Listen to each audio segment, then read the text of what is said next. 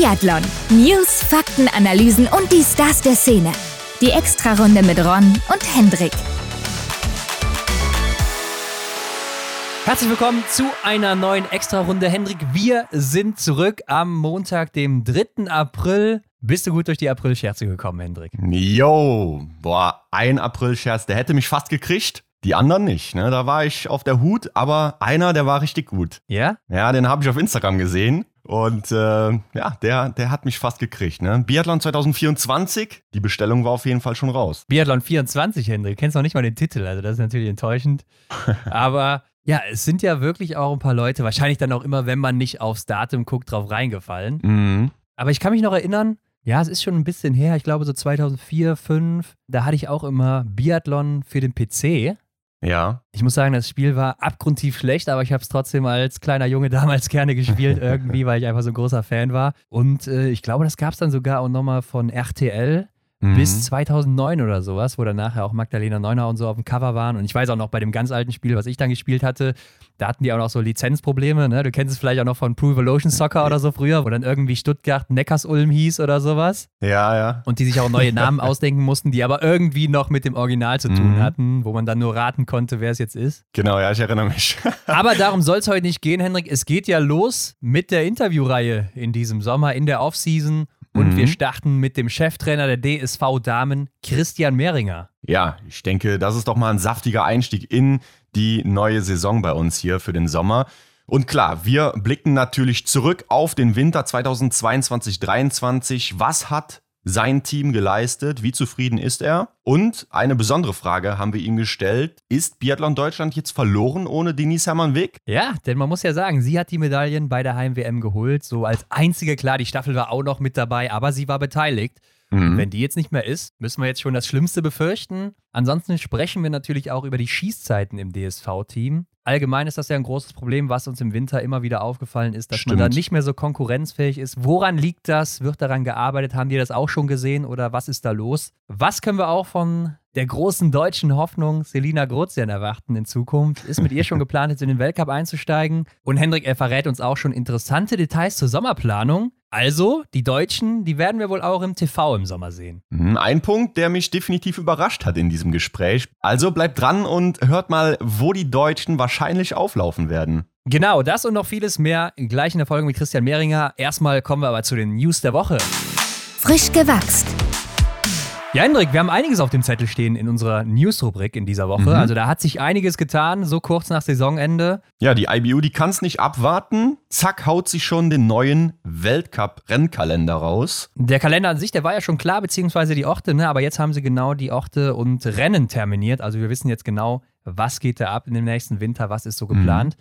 Und es werden wieder 25 Einzelrennen sein. Den Auftakt macht diesmal, ja, wie es häufig auch so ist, Östersund, manchmal ist es Kontiolahti, ne? Diesmal an einem San Samstag. Es war ja jetzt im letzten Winter dienstags. Und wir fangen wieder wie früher an mit Single-Mix-Staffel und Mix-Staffel. Gab es auch schon mal häufiger zum Auftakt. Und am Sonntag folgt dann das erste Einzelrennen, was dann auch ein Einzel sein wird. Mhm. Und wir haben auch neue Orte dabei, die Lenzer Heide, die ja dann im nächsten Winter die WM austragen wird, also 2025, ne? Genau, in dem darauffolgenden. Und deshalb ist das für die auch hier dann die Weltcup-Premiere, aber haben ja auch schon Jugend-WM gehostet oder auch zum Beispiel die Europameisterschaften oder im IBU-Cup waren sie auch schon vertreten. Mhm. Dann wird es auch wieder in die USA gehen und nach Kanada, nämlich nach Soldier Hollow und nach Kenmore. Das letzte Mal war es ja 2019 so. Und dafür müssen natürlich ein paar Orte weichen. Das sind Kontiolahti, Ancile Grand Bondon und die Pokeljuka. Die werden wir nicht sehen im nächsten Winter. Ja, gerade die Überseegeschichten, die werden natürlich interessant, wenn, wenn wir uns jetzt an Kenmore erinnern. Der IBU Cup war da unterwegs, da waren wirklich eisige Temperaturen und äh, hier und da war natürlich auch das große Fragezeichen, kann denn überhaupt so ein Rennen da stattfinden? Ja, das war auch damals so. 2019 gab es ja auch so einen mega kalten Winter oder zu der Mhm. Zeit war es da mega kalt, minus 20, minus 30 Grad. Da wurde ja dann noch der Einzel verkürzt und äh, sogar ein Rennen abgesagt. Ich glaube, in den USA war das dann und in Kenmore waren dann alle Rennen oder umgekehrt, aber ich glaube, eins von beiden war es. Könnte ich jetzt nachgucken, bin aber zu faul dazu, Leute. Tut mir leid. Ich finde es wohl sehr kurios. Diesmal ist es nämlich komplett anders. Ich glaube, das gab es wirklich noch nie. Dass das jetzt den Saisonabschluss bildet. Ne? Also nicht der Holmkollen, wie es jetzt sonst Mhm. immer ist, sondern Soldier Hollow und dann zum Abschluss als letzte Station Canmore. Und damit schließt dann der Massenstart der Männer die Saison ab in Kenmore um 22.20 Uhr, Hendrik. Ja, da haue ich mir natürlich mal einen ordentlichen Kaffee rein, dass ich das überhaupt aushalte. Also da kann ich schon mal spoilern, da wird es wahrscheinlich um 12 Uhr noch keine neue Extrarunde geben. ja, gut gesagt, auf jeden Fall.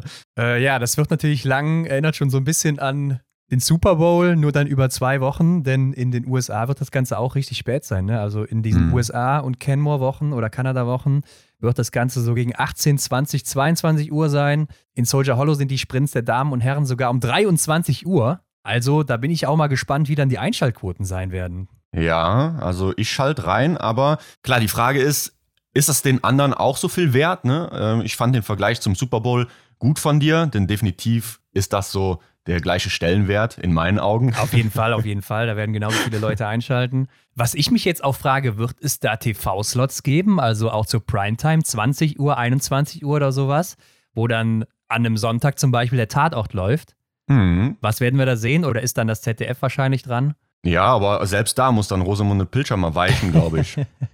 ja, hoffen wir es, hoffen wir es. Aber ja, hat irgendwie auch immer was Besonderes, aber ist dann halt echt auch immer sehr spät und für viele aber sicherlich auch cool, die dann, sage ich mal, donnerstags, freitags gucken wollen und das sonst mhm. nicht können, weil es dann um 14, 13 Uhr ist, wo man auf der Arbeit hängt und so kann man ja. sich das abends um 18, 20 Uhr reinziehen. Ist ja dann vielleicht auch mal ganz cool. Also da bin ich echt mal gespannt, wenn wir dann mit Christian Dexner auch nochmal unsere Auswertung machen sollten. Mhm. Ansonsten fällt mir auf, dass in Antolz ein Einzel wieder sein wird, aber diesmal ein verkürzter Einzel. Das hatten wir, glaube ich, auch noch nie gesehen. Also klar, höchstens wie damals, glaube ich, in Soldier Hollow, wo dann das so kalt war und das dann eben verkürzt wurde. Oder im IBU Cup hat man es häufiger gesehen. Aber im Weltcup, glaube ich, gab es so noch nie wirklich einen verkürzten Einzel. Gebe ich dir recht. Also ich kenne es auch immer nur aus den Listen vom IBU Cup oder dann eben mal, wenn ja da so eine Notlösung an Land gezogen werden musste. Interessant, dass die das jetzt hier schon so eigentlich in Stein meißeln, dass das so stattfinden wird dann. Ich frage mich natürlich, was sind jetzt die Gründe dafür? Ich könnte mir vorstellen, dass es darum geht, dass der Einzel vielleicht ja nicht so viel geguckt wird oder nicht so gerne, wie es oft mal heißt, oder dass die Leute da früher abschalten, weil er so lang ist. Mhm. Ich persönlich kann es ja nicht nachvollziehen. Ja, aber vielleicht wollen die hier einfach mal testen, wie das dann aussieht, wenn man jetzt den Vergleich hat zur letzten Saison mit dem normalen Einzel und dann zur kommenden Saison mit dem verkürzten Einzel. Wie sind da die Quoten? Und dann wird vielleicht entschieden, was man in Zukunft macht, ob man dann vielleicht den Einzel generell verkürzen wird. Mhm. Ansonsten sieht das Programm ziemlich ähnlich aus und die Männer, die starten bei der Mixed-Staffel oder den Mixed-Wettbewerben bei der WM in das Rennen rein. Das heißt, die Frauen, die werden eine längere Strecke haben und das Rennen dann zu Ende bringen. Jo, das geht dann am 7. Februar los. Bis dahin ist natürlich noch einiges an Zeit, aber das genaue Auge darauf werfen wir natürlich dann zu gegebener Zeit. Genau, und damit kommen wir zur nächsten Meldung, Hendrik, und die ist doch sehr erfreulich, aber doch auch sehr erwartbar gewesen, denn Dorothea Vira, die macht weiter. Ihr war es schon länger klar, hat es wohl auch schon mal irgendwie zum Saisonende besprochen oder angesprochen. Mhm. Jetzt ist es aber offiziell. Und sie sagte, sie hat noch was zu geben, vor allem jetzt nach der guten Saison, da hat sie anscheinend nochmal richtig Bock drauf. Mhm. Ja, und jetzt ist ja nur die Frage, wie lange geht das noch? Ne? Antolz 2026 rückt damit ja auch immer näher, die Heimolympiade. Ja, das wird, glaube ich, eine harte Entscheidung, denn je näher dieser Termin rückt, desto eher denkt man doch, ach komm, das schaffe ich noch. Und vielleicht schafft man es dann nicht. Naja, da muss man sich wirklich nochmal auf sich selbst konzentrieren. Aber das hat sie ja letztendlich nur selber zu entscheiden. Auf jeden Fall freut es mich, dass sie im nächsten Winter nochmal mit dabei ist? Ich denke auch, sie wird wahrscheinlich von Jahr zu Jahr jetzt gucken müssen, ne? denn 2026 ist sie ja schon 35, also klar, sie kann die, die Leistung sicher bis dahin aufrechterhalten, mhm. aber ob das dann auch funktioniert, ist die andere Frage und ob die Motivation dann auch noch dabei ist. Und ich denke mal, da wird sie vielleicht gucken, wie das nächste Jahr läuft, dann das übernächste Jahr. Ja, und wenn sie dann denkt, oh, ich kann nicht mehr an die alten Leistungen anknüpfen, dann wird sie vielleicht auch früher schon die Reißleine ziehen. Aber die Hoffnung bleibt bestehen und ist natürlich cool für alle, dass so ein großer Name erstmal erhalten bleibt. Ja, und ich denke, nach dem zweiten Platz im Gesamtweltcup, da hat sie doch nochmal wirklich Motivation getankt. Und warum sollte man dann jetzt aufhören, wenn andere Sachen nicht anstehen? Genau, und damit gehen wir zu Lynn Persson. Die hört auch nicht auf. Die wurde aber jetzt zweimal operiert, Henrik. Die hatte mhm. jetzt einen kleineren Eingriff an der Schulter und in der Leiste. Die Schulter setzt sie wohl eher so sechs Wochen außer Gefecht. Also ich denke mal, Klar, Beinsachen wirst du machen können, heißt irgendwie Fahrradergometer oder sowas, ne? Ja. Das wird kein Problem sein, aber ich denke, Schießen könnte was schwieriger sein oder Oberkörpertraining natürlich dann auch. Äh, die Leiste, die soll wohl kein großes Problem sein oder kein großer Eingriff. Die mhm. kann sich wohl auch schon wieder bewegen. Und sie hatte dann in der letzten Vorbereitung wohl relativ viele Schmerzen und Probleme dadurch. Ne? Also ja, ich habe auch den Artikel gelesen und ich dachte mir, sie hat es ja so formuliert, dass sie nicht laufen konnte. Also sie konnte sich ja schon fortbewegen, sie konnte gehen. Ne? Das sagt man ja auch schon mal, ich kann nicht mehr laufen. Aber damit meint sie wahrscheinlich das Joggen, das reine Joggen. Und dass das einfach nicht mehr funktioniert hat, kann man sich eigentlich auch nicht vorstellen, ne? dass das eine nicht funktioniert, aber dann andere Sachen. Ja, gut, so joggen, gerade laufen und dann auf dem Asphalt oder sowas ist ja auch sehr, sehr, also nicht gerade gelenkschonend, gerade ja. diese Aufschläge, die man hat bei jedem Schritt, den man dann eben macht. Mhm. Ähm, ich glaube, Martha Olsby-Reuseland war auch so eine, die dann immer nur Rollerski gelaufen ist und ja, vielleicht ist es aber auch gar nicht so verkehrt, wenn man so spezifisch dann nur trainiert oder mhm. Fahrradfahren wird sicherlich auch gegangen sein, ne? Das ja. ist ja auch relativ gelenkschonend. Aber wenn sie dann so eine Saison trotzdem raushaut, also mit der WM und alles, ne, und im Gesamtweltcup war sie auch gut dabei, klar, gegen Ende musste sie passen und war auch nicht mehr so stark dann. Mhm. Da haben die Schmerzen sich dann vielleicht durchgesetzt, aber dann bin ich mal gespannt, wie das nächsten Winter aussieht, denn sie will jetzt noch mehr trainieren und wenn sie das dann eben schmerzfrei kann, ja, dann gute Nacht an den Rest. Ja, dann setzt sie auf diese Saison jetzt noch einen drauf, vermutlich. Also das kann dann auch ein gutes Paket werden. Ich bin mal gespannt, was daraus wird. Und wir sind natürlich auch gespannt, wie der DSV-Kader aussehen wird, Hendrik. Aber darauf, wie man es kennt, müssen wir erstmal verzichten und warten. Geduldet euch noch was, ja. Dafür haben die Norweger und Norwegerinnen schon ihren Kader jetzt bekannt gegeben. Ne? Also bei mhm. den Männern, ja, gibt es ein paar Überraschungen für mich schon. Ne? Johannes Dingesbö, Tajebö, Stühlerholm Lagerheit, Wettle Schorster, Christiansen, Johannes Dahle, soweit alles okay. Dann aber weiter mit dabei Philipp Fjeld Andersen und Sievert Backen. Das heißt, Endres Römsheim, der der siebte Mann zum Auftakt in Östersund sein wird, weil er ja IBU Cup Gesamtsieger ist, der ist hier nicht im A-Team dabei. Ja. Und bei den Damen ist es Ingrid Landmark-Tandrevold, Ida Lien, Caroline Offigstadt-Knotten, Ragenhild Femsteine-Wick, Juni Arnekleif und jetzt auch Maren Kirkeide. Mhm. Ja, ich denke, hier gibt es nur wenige Überraschungen bei den Damen, aber die Männer sind schon interessanter. Definitiv. Also die Damen, die nehme ich so hin. Ich vermisse allerdings Maren Krakstad Johansen. Die hatte ich ja schon so leicht auf dem Favoritenschirm, ja. äh, die da vielleicht in der nächsten Saison durchstarten könnte. Wer weiß, vielleicht sehen wir sie ja dann doch irgendwann mal irgendwo. Könnte ich mir gut vorstellen. Aber ja, bei den Herren ist es natürlich die große Überraschung, dass Endres Drömsheim nicht dabei ist. Siebert Backen zurück ist. Ich habe letztens noch gehört, der kann noch gar nicht trainieren. Also, hey, wie passt das denn überhaupt zusammen? Weniger überraschend finde ich dann sogar auch, dass Philipp Fjeld Andersen weiterhin dabei ist, weil er trotzdem, dass er halt im EBU Cup dann zum Ende unterwegs war und dann auch noch krank war, da ähm, trotzdem auf dem Platz 25 im Gesamtweltcup weiterhin unterwegs war. Also ich glaube, so einen kann man dann auch nicht absägen. Von daher, das weniger überraschend, aber sie wird backen.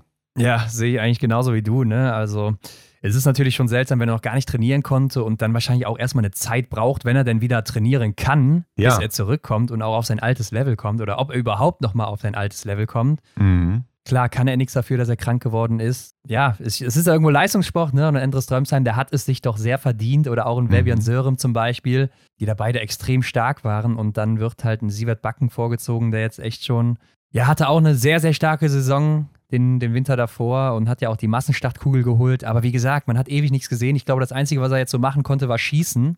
Mhm. Aber wie das körperlich aussieht, wenn er auch läuferig nicht mehr in die Form von damals kommt oder nicht noch ein bisschen draufsetzen kann, dann sieht das wahrscheinlich düster aus für ihn. Aber sie werden sich wahrscheinlich schon was dabei gedacht haben oder mit ihm gesprochen haben. Und ich glaube, in Stein gemeißelt ist das Ganze noch nicht. Also das heißt, Richtung Saisonstart kann es dann immer noch sein, dass ein anderer da vielleicht reinrutscht. Da werden wahrscheinlich dann die Rennen in Schuschön auch entscheiden am Ende. Mhm. Und ich glaube, das wird ein richtig heißer Tanz hier in Norwegen, gerade bei den Männern. Und ja, vielleicht tut sich auch bei den Damen noch was mit Johansen. Aber die anderen da vorne sind natürlich auch richtig gut. Ne? Und ich denke gerade so eine Kirkeide, das ist eine, auf die wird jetzt gesetzt in der Zukunft. Eine Arne Kleif ist auch noch relativ jung.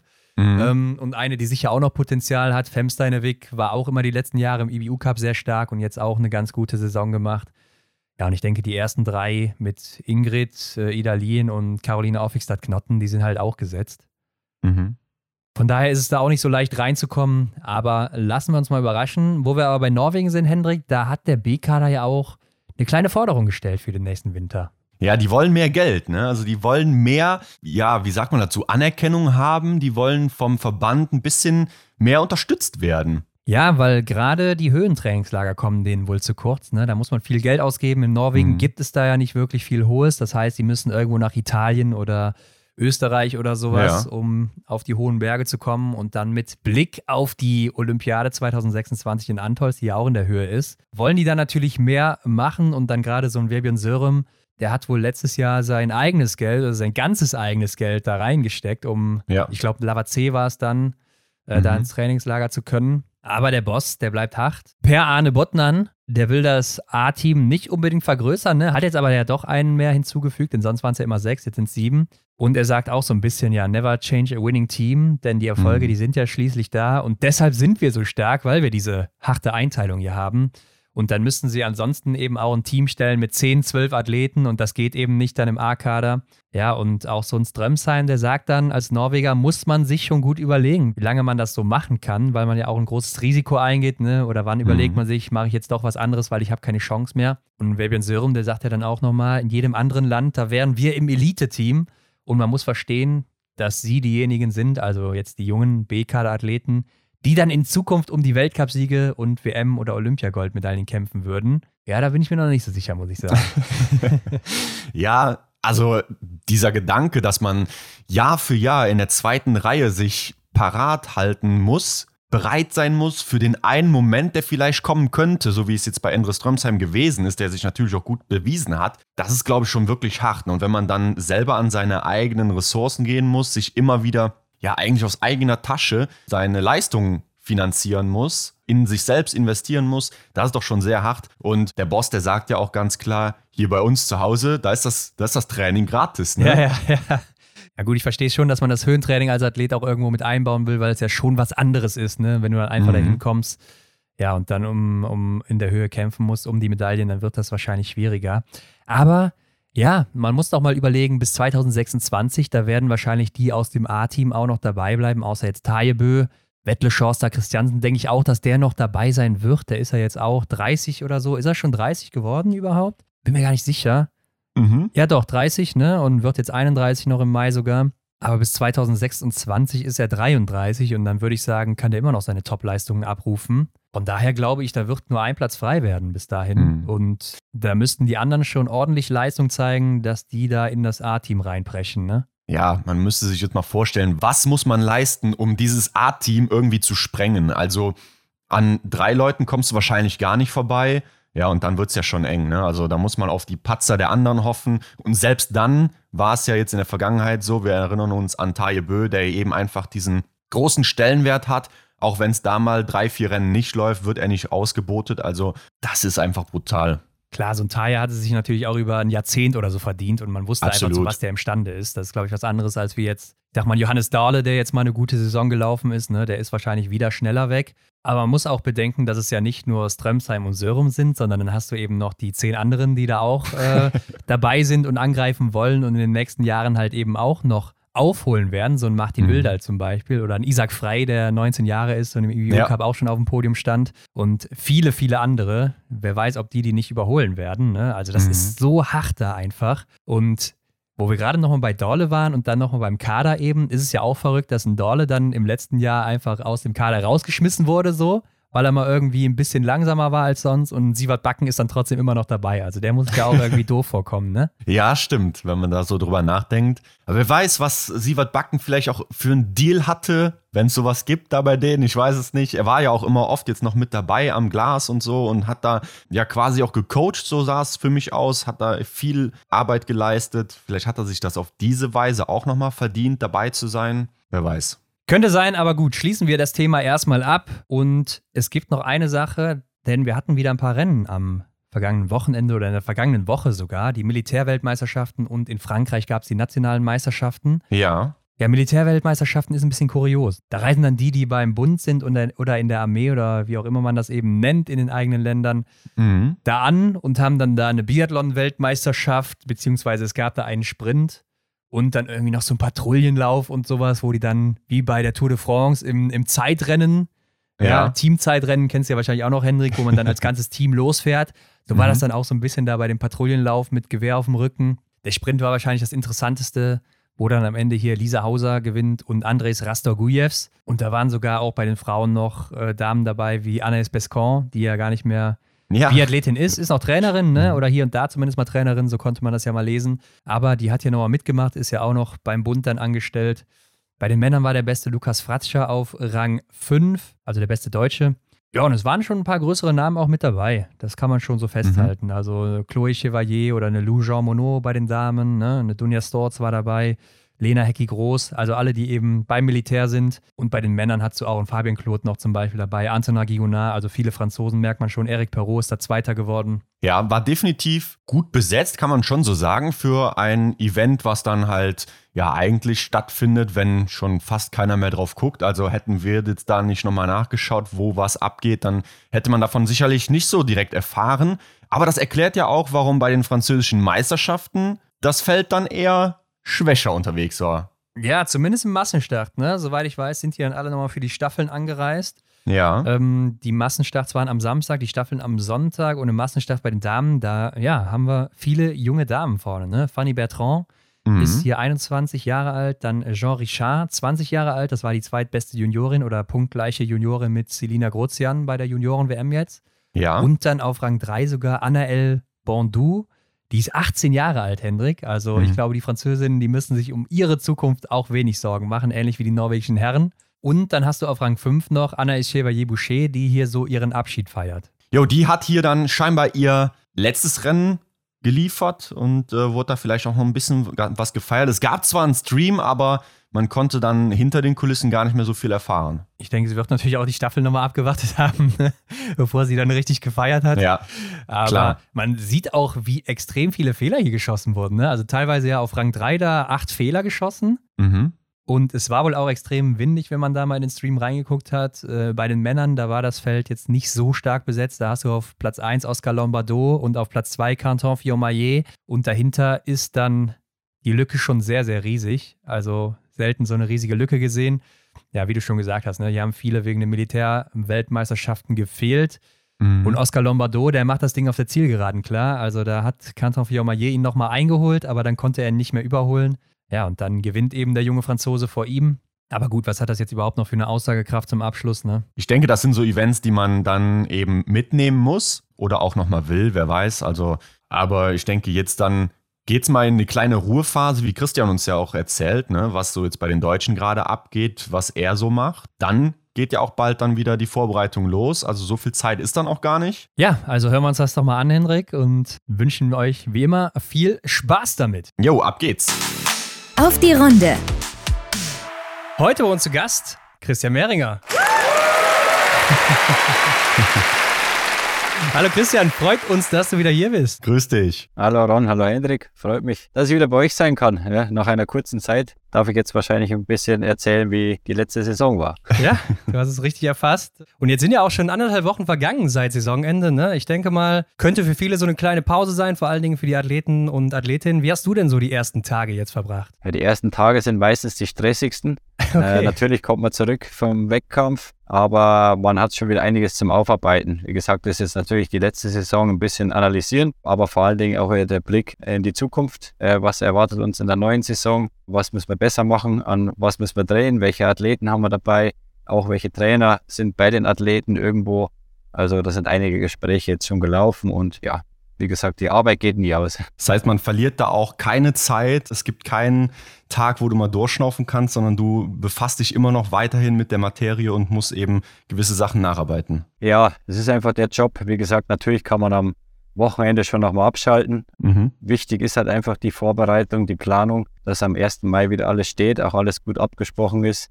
Weil wenn ich jetzt in der Zeit nicht viel mache, dann werden wir wahrscheinlich die Probleme oder die Arbeit dann so viel werden, äh, dass das Konzept nicht funktioniert oder nicht passt. Und deswegen ja, nutzt man einfach auch die Zeit und dort einfach auch viele Gespräche zu führen, aber auch viele mitzunehmen. Und wie gesagt, es arbeiten ja so viele Leute damit. Wir sind ja nur im Weltcup mit dabei und betreuen die Athleten in Anführungszeichen, versuchen natürlich das Beste rauszuholen.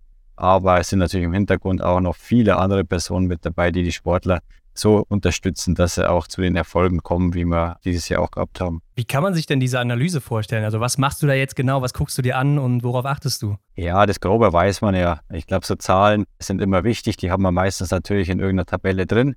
Aber wichtig ist, glaube ich, auch das Auge, was das immer sieht. Also jetzt der Trainer, der vor Ort ist, dass man einfach auch mit dem Athleten ein, ein offenes Gespräch führt, auch wie sein Gefühl ist, sag ich mal, wie er sich gefühlt hat, egal ob es jetzt beim Laufen war auf der Strecke ähm, oder auch am Skistand. Es ist auch immer ganz wichtig, dass ich mich selber kennenlerne als Athlet. Was kann man da verbessern? Okay, geht es vielleicht auch mal eher Richtung mentale Schiene oder ist bei, bei, bei, beim Lauf auch eher nochmal Richtung Technik oder, oder sonst irgendwas? Das sind da auch nochmal wichtige Faktoren, dass man einfach auch besser wird. Dass ich jetzt eine Zahl von schießleistungsmäßig von 90 auf 91 Prozent erhöhen kann. Ja, hört sich gut an, aber was muss ich dafür machen, dass das funktioniert? Und mhm. da braucht man einfach auch den Sportler oder auch andere Trainer, dass man dort im Training dann auch die richtigen Wege und Mittel findet. Ja, klar. Und da gehört natürlich auch dazu die, die äußeren Umstände. Ne? Also, wie waren vielleicht die Bedingungen am Schießstand dann auch? Vielleicht waren die viel leichter, viel weniger Wind oder sowas. Ja, ja. Führt ihr denn auch Tagebuch darüber, wenn du jetzt sagst, wie hat sich so ein Athlet oder eine Athletin auch gefühlt dann an dem Tag? Tagebuch wir jetzt persönlich nicht. Also, die Athleten selber machen das schon für sich. Mhm. Ähm, ob sie nach jedem Wettkampf das machen oder nach jedem Training, glaube ich nicht. Aber ich glaube, auch wenn es mal nicht so gut läuft, ist es, glaube ich, wichtig, dass sie sich gewisse Sachen aufschreiben oder auch Anker finden, dass sie sagen, okay, ja, das hat nicht funktioniert, weil ich vielleicht am Fokus verloren habe am Skistand oder weil ich das und das gedacht habe. Also das ist, glaube ich, schon sehr wichtig für einen Athleten, dass er, wenn er das nächste Mal wieder in die Situation kommt, einfach damit einfacher umgehen kann. Aber das, glaube ich, gehört dem Athleten und das soll auch jeder für sich aufschreiben, genauso wie wir als Trainer vielleicht auch gewisse Dinge aufschreiben, äh, was hat jetzt gut funktioniert, was hat nicht gut funktioniert. Oder hätte man sie anders einstimmen müssen, die Athletinnen, oder hätte man irgendwas anders trainieren können, dass, dass es funktioniert. So ist es eher beim Trainer und beim Sportler ist es wie so ein Tagebuch. Das ist auch geheim, gehört auch für jeden, glaube ich, selbst, aber man kann dann auch schon mal kurz so drüber reden, was sie sich jetzt, sagen wir, schon öfters aufgeschrieben haben und dann vielleicht auch unterstützen und helfen. Ja, sicherlich eine spannende Zeit, gerade aktuell so kurz nach der Saison. Interessant und spannend war es auch, als wir uns das letzte Mal unterhalten haben. Im Sommer war das. Da war ja die Vorbereitung im vollen Gange und dann ging es ja für euch auch schon nach Vukati zu den ersten internen Wettkämpfen, bevor dann eben die Saison in Kontiolahti losgegangen ist. Christian, welches Gefühl hattest du denn vor dem Weltcup-Start von deinen Mädels? Ja, eigentlich hatte ich ein richtig gutes Gefühl. Mhm. Weiß nicht, hatte ich, hatte ich selten so ein gutes Gefühl. Ich weiß nicht warum, aber es hat irgendwie alles gepasst. Hat mich, glaube ich, jetzt auch nicht ganz getäuscht, obwohl wir in der Vorbereitung, glaube ich, schon einige Probleme hatten. Jetzt vor allen Dingen, wir mal, mit der Vanessa Hinz, äh, die eine gestandene Athletin war, die sich ja seit den Sommerweltmeisterschaften eigentlich verletzt war, dann äh, umgeknickt ist, dann gesundheitlich angeschlagen war. Ähm, auch eine Franziska Hildebrand, die dann die Karriere beendet hat. Natürlich auch ein erfreuliches, sage ich mal, Ereignis für sie, mhm. aber für uns auch nicht ganz einfach. Die, ja, die gestandene Mannschaft war irgendwo nicht mehr so ganz dabei oder war ein bisschen schwieriger, vor allem bei der Vanessa war man trotzdem recht positiv. Im Vukati selber, beziehungsweise auch bei der, bei Vanessa, hat man natürlich das Bestmögliche versucht. War jetzt, ja, ich sage nicht direkt Harakiri, aber ich glaube, wir haben es gut hinbekommen. Ist vielleicht ein bisschen zu früh gekommen, die Qualifikation. Aber insgesamt hat sie doch einen guten Eindruck gemacht, auch vom Kopf her, also vom Fokus her. Sind wir äh, dorthin zu den Wettkämpfen und das haben wir ja wirklich äh, viel aus dem Training ausgemacht. Also die zwei Wettkämpfe sind auch Abschluss von dem Trainingslager erfolgt. Und dort haben wir uns einfach dann für die zwei beziehungsweise drei besten Athletinnen entschieden, mit der Mannschaft wir dann auch in Kontiolahti am Start gestanden sind. Für, für den einen oder anderen, wie, wie für Janina Hettich oder Vanessa Hinz, war es nicht ganz so einfach, in den EU Cup abzusteigen, aber man hat dann gesehen, sie haben doch sich sehr gut zurückgekämpft, aber es sind da natürlich auch wieder Probleme aufgetreten, wo wir vielleicht später nochmal darauf eingehen können, mhm. je nachdem, welche Frage das ihr habt. Ähm, war mir aber ganz positiv und das, glaube ich, hat man auch gemerkt, dass die Trainer ganz äh, zuversichtlich waren und die Athletinnen selber auch eigentlich gut drauf waren und ja, wir eigentlich mit der neuen Mannschaft in Kontiolahti gestanden sind. Ja, und dein Gefühl hatte ich ja nicht getäuscht. Ne? Also der Beginn, der war schon richtig gut da in Kontiolahti. Im ersten Rennen, dem Einzel, direkt mal ein vierter Platz von Vanessa Vogt, Denise Hermann Wick und Sophia Schneider waren auch vorne dabei und auch läuferig sehr gut. Mit der Staffel dann den zweiten Platz geholt. Im Sprint waren auch vier Damen in den Top 11. Was glaubst du, warum dieser Start so gut war jetzt bei euch? Also auch insgesamt als Team? Ha, es ist immer schwierig zu sagen. Wie gesagt, trainieren tun wir ja alle oder haben wir die letzten Jahre ja auch. Ich glaube, die neu formierte Gruppe, die haben alle irgendwo Ziele gehabt, erstmal im Weltcup zu, zu bestehen, weil das es waren doch jetzt wie Sophia, die war schon öfters dabei, hat es nicht ganz so funktioniert. Bei der Anna, sage ich mal, die immer so holprig war, sind jetzt mit wenig vielleicht auch Erwartungen rangegangen. Sie wollten einfach ein gutes Biathlon-Rennen machen und dann schauen, was rauskommt. Ja, und so sind eigentlich alle mit eingestiegen. Wie gesagt, Denise hat natürlich schon ein bisschen mehr Druck verspürt, denke ich mal, oder Klar. wollte ein bisschen mehr zeigen. Die war das natürlich auch gewohnt und Vanessa Vogt war letztes Jahr auch schon mit dabei. Aber ich glaube, es war insgesamt so nicht zu hohe Erwartungen an sich selber haben, sondern einfach das machen, was ich das ganze Jahr trainiert habe. Ja, und dann sehe ich, was das auf der Ergebnisliste ausmacht. Und so sind wir auch im Endeffekt reingestartet. Jeder mit seinen Schwerpunkten oder mit seinen Fokuspunkten, egal ob es beim Laufen war oder beim Schießen. Ja, und dann laufe ich bis zur Ziellinie alles, was geht und dann schaue ich, was rauskommt. Und das, glaube ich, war schon mal ein sehr guter Start und äh, das haben auch alle irgendwie so wiedergegeben, dass es eigentlich relativ leicht war irgendwie. Mhm. ja, man kennt es ja auch sonst von den Schweden und Schwedinnen, ne, dass die so stark einsteigen. War das bei euch auch geplant? Ach, planen. Planen ist immer schwierig. Mhm. Ähm, gehört halt immer viel zusammen. Training kann ich planen aber auch natürlich die mentale Vorbereitung, dann den Team Spirit, wie ist die Vorbereitung gelaufen, das sind ja so viele Dinge außenrum. Geplant nicht, ich habe bloß gewusst, dass sie, dass sie stark drauf sind oder dass sie gut drauf sind äh, und sie haben sich einfach auch nur auf das Wesentliche konzentriert und dann kann so ein gutes Wochenende am Start auch mal rauskommen. Wäre natürlich auch unser Ziel gewesen, dass sie gut reinkommen und mhm. dann natürlich sich auch noch mal ein bisschen steigern, aber das haben wir dann auch so ein bisschen gemerkt, sagen wir in Anführungszeichen, ähm, Richtung Hochfilzen, was vielleicht nicht ganz einfach war, war aber besser wie die letzten Jahre mit Denise mit dem Sieg und in der Staffel hat es nicht ganz gereicht, aber weil die anderen Staffeln auch richtig stark waren, sind wir halt nur Vierter geworden, obwohl wir ein gutes Rennen gemacht haben. Aber dann so Richtung Le Bonnard, Frankreich, da haben wir eher dann eine Delle drin gehabt, wo wir schon auch als Trainer gemerkt haben, ja, was haben wir da verkehrt gemacht? Waren wir vielleicht zu früh jetzt mit den Qualifikationsrennen, in Anführungszeichen, fit oder haben wir zu viel Energie verbraucht in den ersten zwei Wochen oder in der ersten Woche vor Kontiolahti, dass wir in der dritten Woche nicht mehr ganz so stark waren. Aber das sind Dinge, die man nochmal in Ruhe analysieren muss. Aber auch die Athletinnen vielleicht auch schon mal ähm, ja, ein bisschen müde waren oder sich zu viel vorgenommen haben dann, wo es dann vielleicht nicht ganz so gut funktioniert hat dann in Gros Du hast ja auch dann eben schon dein Gefühl, dein positives Gefühl zum Saisonstart beschrieben. Ähm, mit Blick auf Hochfilzen, hast du dann auch gedacht, das geht so weiter oder war das, war das deine Erwartung? Ja, klar, möchte man natürlich daran, daran anknüpfen. Ähm, wie jetzt die Erfolge, sagen wir, Kontiolach, die waren. Mhm. Äh, man muss die Athleten halt immer eine gewisse Sicherheit geben. Nicht, dass sie dann schon wieder den nächsten Schritt vor, vor, vor, dem, vor dem ersten machen. Das war schon mal eine gute Basis, waren schon mal gute Ausgangspositionen und dann auch nicht die eigene Erwartung zu hoch schrauben. Ah, okay, ähm, nächstes Mal möchte ich für das Podium laufen oder ich habe natürlich hat man die Chance, aber nicht so viel Druck selber auferlegen, sondern wirklich wieder, ah, ich muss beim Laufen auf die Dinge aufpassen, auf der Strecke draußen und am Schießstand muss ich dementsprechend wieder auf einen anderen Fokuspunkt aufpassen, ähm, dass ich dann wieder mein Gesamtpaket zusammen habe. Das ist natürlich dann oft schwierig, den, ja, die, in, in den Sportler drin zu stecken, aber ich denke, dass dann auch die Erwartungen von sich selber einfach als Athlet steigen ähm, und dann meistens ähm, die Resultat oder das Ergebnis dann nicht mehr ganz so gut ist, wie es vielleicht äh, beim ersten Rennen war. Mhm. Mhm. ist ja schon irgendwie seltsam, wahrscheinlich auch für die TV-Zuschauenden da draußen, wenn dann nur so fünf Tage zwischenliegen und auf einmal ist dann zum Beispiel die Laufleistung nicht mehr so gut, wie es noch in Kontiolahti war. Wie kann sowas sein? Ah, das, das hängt viel zusammen. Natürlich ist ähm, erstens mal die äußeren Bedingungen, also wie die Strecke jetzt auch präpariert ist. Einem taugt es vielleicht, wenn es wirklich härter ist und schnelle Bedingungen sind. Andere können vielleicht auch besser laufen, wenn es ein bisschen tiefer ist und, und stumpfer, in Anführungszeichen ein bisschen mehr Reibung ist. Dann natürlich auch das Streckenprofil selber. Wie viele Anstiege sind drin? Sind viele Flachpassagen drin? Welche Abfahrten sind drin? Das spielt natürlich alles so eine Rolle. Und natürlich dann auch der Transfer. Also wie gesagt, von Kontelachti runter nach Hause oder beziehungsweise nach Hochfilzen. Wie kommt damit auch jeder klar? Wie kann ich mich am bestmöglichsten ähm, regenerieren? Und wie kann ich dann aber auch wieder schnellstmöglich mein, äh, wieder alles rauffahren, meine ganzen Systeme, dass ich dann wieder zum Tag X das heißt am Freitag oder Donnerstag, beziehungsweise war schon ein bisschen früher, mhm. wieder ready bin. Und das ist auch sowas, was halt äh, jüngere Athleten noch lernen müssen. Also ich muss abschalten, ich muss äh, schnell regenerieren, aber wann schalte ich auch wieder auf On, dass ich wieder ready bin?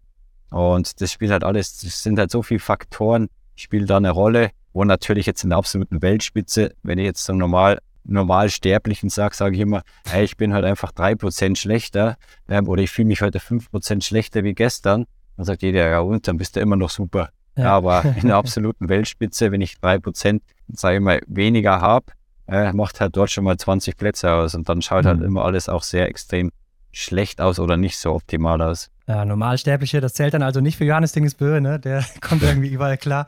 Ja, danach ist es ja so ein bisschen vor sich hingeplätschert. Du hast es ja schon gesagt, Ancile Gorbanon war schwierig. Äh, Denise war dann meistens die, die noch so die großen Erfolge eingefahren hat. Dann hatte man Vanessa Vogt noch dazwischen oder Hanna Kebinger, die auch sehr gut eingestiegen ist in Antolz. Ja, ja. Lass uns mal einen Sprung machen zur Heim-WM nach Oberhof. Denn es war ja auch vorab in Deutschland ein großer Hype um diese WM. Wie war es denn jetzt für dich so in der Rückschau, diese Heim-WM?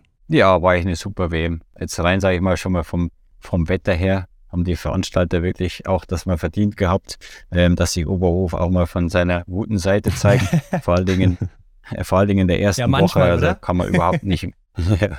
nee, aber in der ersten Woche war es eigentlich schon äh, sehr gut. Vor allen Dingen auch die Trainingstage sind ja auch oft wichtig dass wenn ich ein bisschen mehr Zeit draußen verbringe, dass ich halt einfach trocken bleibe. Das Wetter, die Sonne scheint, in Anführungszeichen, sind minus fünf Grad. Also da kann man sich einfach schon mal gut vorbereiten. Was dann im Wettkampf kommt, ob dann mal Regen kommt oder Wind kommt, okay, darauf muss ich mich einstellen. Aber wichtig sind oft auch so Trainingstage und da kann ich richtig viel Energie ziehen. Das andere außenrum, sage ich mal, war für uns auch optimal. Wir haben ja dort in der Sportfördergruppe in der Kaserne übernachtet, mhm. ähm, haben unsere eigenen Köche dabei gehabt, haben dort unseren eigenen Social Room gehabt, wo halt mhm. mit Dartscheibe und so weiter. Mhm. Also da haben wir eigentlich auch kurze Wege ins Stadion gehabt. Also das war eigentlich von der Organisation her oder auch vom Standort her perfekt. Natürlich haben wir gewusst, dass viel Druck auf der Mannschaft liegt, aber wir haben es eher so verkauft, alle außenrum, hey, die Zuschauer sind für euch da, die sind für nicht, für keine anderen da, die sind eigentlich nur für die deutschen, hauptsächlich für die deutschen Athleten und Athletinnen da. Hey, und nutzt die einfach die, die, die positive Stimmung von den Zuschauern, genießt es äh, und zeigt einfach das, was er das ganze Jahr trainiert hat. Und dann könnte er damit auch super umgehen und auch sicher gute Ergebnisse erzielen. Und ja, da sind wir eigentlich ganz gut reingekommen, muss ich sagen. ähm, glaub, perfekter kann man nicht starten, jetzt vor allen Dingen ja. in der Damenmannschaft, aber mhm. ich sage auch immer, für Gesamtdeutschland zählt jetzt nicht immer, sage ich, okay, Männer oder Frauen oder sonst irgendwas Wichtiges, dass man auch als Mannschaft, glaube ich, Erfolg hat auch wenn es bei den Männern vielleicht am Anfang nicht so funktioniert hat, zählen wir einfach als deutsche Biathlon-Nationalmannschaft und wenn man dort mit dem Weltmeistertitel einsteigen kann, beziehungsweise die Mixstaffel immer ausgeklammert, weil das ist, ist immer schwierig für uns gewesen. Schade eigentlich, aber auch wieder neue Ziele, dass wir dort nicht das zusammenbringen, was die Männer eigentlich gut können. Und wir haben zwei Supermänner und die Frauen, was die gut können, auch Richtung Podium laufen, dass wir die Kombination nicht zusammenbringen. Das ist auf alle Fälle schon mal, dann wenn wir einen Ausblick starten, ein großes Ziel von uns, dass wir als Mixed-Team, egal ob Single, Mixed oder Mixed-Staffel, uns dort besser verkaufen.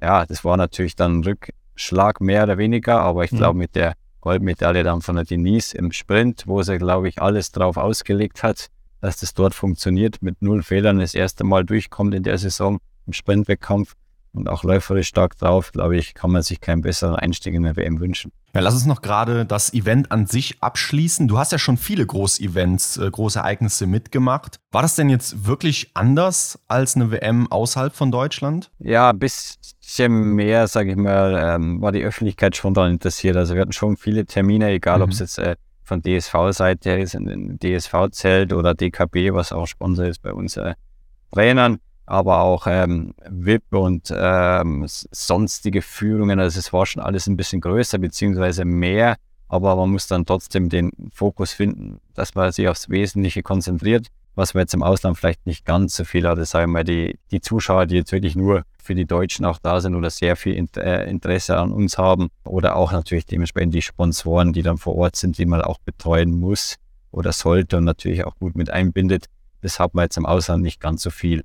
Aber es haben wir gut gemanagt, beziehungsweise hat es unsere Führung gut gemanagt und äh, ja, war eigentlich ein, ein sage ich mal, eine, eine, gelungene WM, die auch Spaß gemacht hat und glaube ich organisatorisch und alles außenrum sehr gut funktioniert hat. Also es war dann auch stressiger für euch, kann man sagen? Ja, stressiger, aber man kann sich ja da absprechen. Äh, ja. Das ist ja das Gute, also das ist das Wichtigste. Wenn ich sage, okay, zwei Athleten müssen vielleicht dorthin, kann man schon mal schauen im Vorfeld, okay, wer könnte da hingehen oder Trainer brauchen wir einen hier und einen hier. Ähm, das ist dann viel Absprache und wenn man sich die Aufgaben ein bisschen äh, aufteilt, dann glaube ich, ist für jeden auch nicht ganz so stressig und dann kann man das auch gut managen. Ja, okay. Du hast letztes Jahr bei uns gesagt, dein großes Ziel wären es, zwei, wenn nicht sogar drei Medaillen zu holen und dann eben noch die Staffel dazu. Die Farbe, die war dir nicht so wichtig. Am Ende sind es jetzt drei geworden. Wie zufrieden bist denn du mit der Ausbeute? Ja, die Farbe ist mir eigentlich schon extrem wichtig, muss ich sagen. Ich weiß nicht, ob ich es letztes Mal gesagt habe.